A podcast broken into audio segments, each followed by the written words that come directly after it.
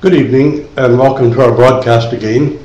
We're broadcasting this evening from the common room at St. Vladimir Seminary in uh, Scarsdale, New York. And I wanted to answer a question that had been posed about redemption and ransom and why there's such radically different understandings about it between East and West. And one of the reasons is because, in general, uh, the theology of the West, beginning with the early Middle Ages, developed on the basis of Roman civil law. And the vocabulary for theologizing was the rationalism of Aristotle and the dialectic of the law courts. Consequently, uh, the matter of redemption and ransom were understood literally in terms of civil law. And the problem is that redemption and ransom, as they're used in the scripture, are descriptive words, not concrete uh, expressions. But to understand ransom, first of all, we have to understand that one is ransomed from someone who holds you in bondage. And Apostle Paul tells us from whom we were ransomed. But let's look at redemption first. The Old Testament laws of redemption tell us a great deal about our salvation. You remember that in the Old Testament, in the Hebrew scripture, the land actually belonged to God and people held it in trust.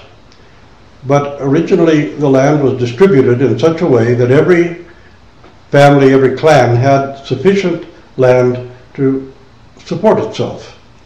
Now, if that land was alienated from your father's house, and you were the firstborn son, or you had the title of firstborn, because the title of firstborn is the same as the title of, of redeemer, you are obligated to redeem that land back to the father's house every seven on the seventh year by, by paying whatever was owed. For example, if the land had been mortgaged or if it was alienated from the father's house because of a debt, on the seventh year you could redeem that land back by paying the debt. In the Jubilee year, every 50th year, you could redeem that land back to the father's house simply on demand. So your obligation was to redeem back to the father's house that which had been alienated from it, in this case, uh, property. Well, what is alienated from our father's house, of course, is mankind. We are alienated from the father's house, sold under sin. So our Lord and Savior Jesus Christ came to redeem back to the father's house that which had been alienated from it, namely us. And from whom did he redeem us except the one who held us in bondage? And Apostle Paul tells us in his letter to the Hebrews that through fear of death, man was all his lifetime held in bondage by him who had the power of death, that is, the devil.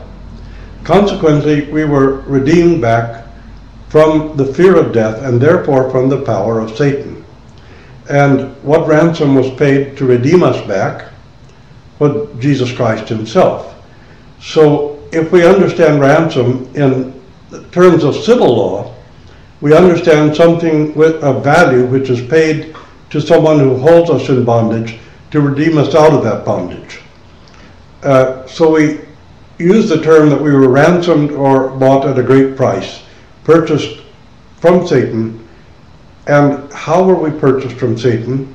Well, let's put aside the mercantile terminology for a moment and say that we're redeemed from bondage by being redeemed from the power of the fear of death, because that is what Satan used to hold us in bondage. So when our Lord Jesus Christ conquered the power of death for us, we were set free, liberated from bondage to the power of death. And then Satan had no longer that particular power over us. So redemption, ransom, Really, we're speaking about the power of death, the fear of death that Satan uses as a form of bondage to hold us in alienation from the Father's house. And we have to understand these terms in spiritual terminology, not in the concepts of civil law, and not through the rationalism of Aristotle. Because these terms have nothing whatsoever to do with earthly law And when we try to interpret them in terms of earthly law, we're going to create an idolatry. And the idolatry is going to be our vision and understanding of God Himself. And we're going to understand God in similar ways to the way that Moloch and Baal were understood as gods who could not be sated or satisfied until they had living human sacrifices offered to them. And this is the idolatry that comes from the Western doctrine of atonement and the Western understanding of ransom and redemption. It's true that we were also liberated or ransomed from bondage to the law, but that's a subject we'll have to discuss a little bit later. Because if we were in bondage to the law and in need of being ransomed from it, then why did God give it to us in the first place? In order to alienate us from His house? Or in order to teach us that we are alienated and that we're in need of ransom and redemption? So we'll take up that discussion in our next broadcast.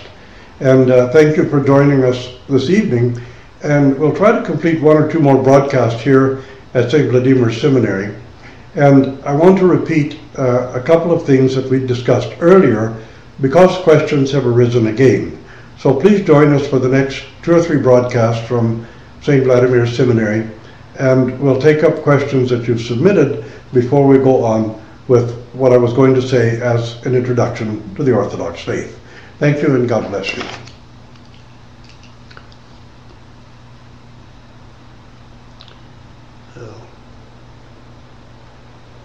Now, since we've been cut off a few times before we finish talking, um, I'm going to continue speaking a little while, and uh, so that if we're cut off, it won't be a part of, of what we were discussing this evening.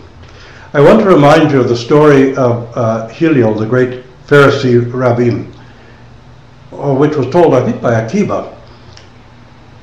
Hillel relates that at one time a young student had come and asked him, Rabboni, why is it that the Holy One, blessed be He, when He gave us the Shema, Hear, O Israel, the Lord thy God is one God. That why did He tell us to let it rest upon our heart and not to let it rest in our heart? And after a long silence, Hillel answered and said, Because letting it rest on our heart is the best that we humans can do. We let it rest on our heart, and when at last our heart becomes broken and it's opened, then it can fall into our heart and we can grasp the fullness of its meaning. And I want to say that we should look at the Ten Commandments in exactly the same way. The Ten Commandments can rest on our heart as a heavy burden sometimes. We can fulfill it simply because it's the law, and that's a good basis to begin with. And yet, when we fulfill it because it's the law and from fear of punishment, we're fulfilling it for egotistic, self centered reasons. It's really self serving to avoid punishment. So the Ten Commandments can rest upon our heart. Hmm? And when finally we realize the fullness of our alienation from God and our heart becomes broken in repentance because of our alienation, the Ten Commandments can fall into our heart and take root by the grace of the Holy Spirit, and at last we can understand that the Ten Commandments cannot be fulfilled from fear, but only from love. And we'll take that up in our next broadcast.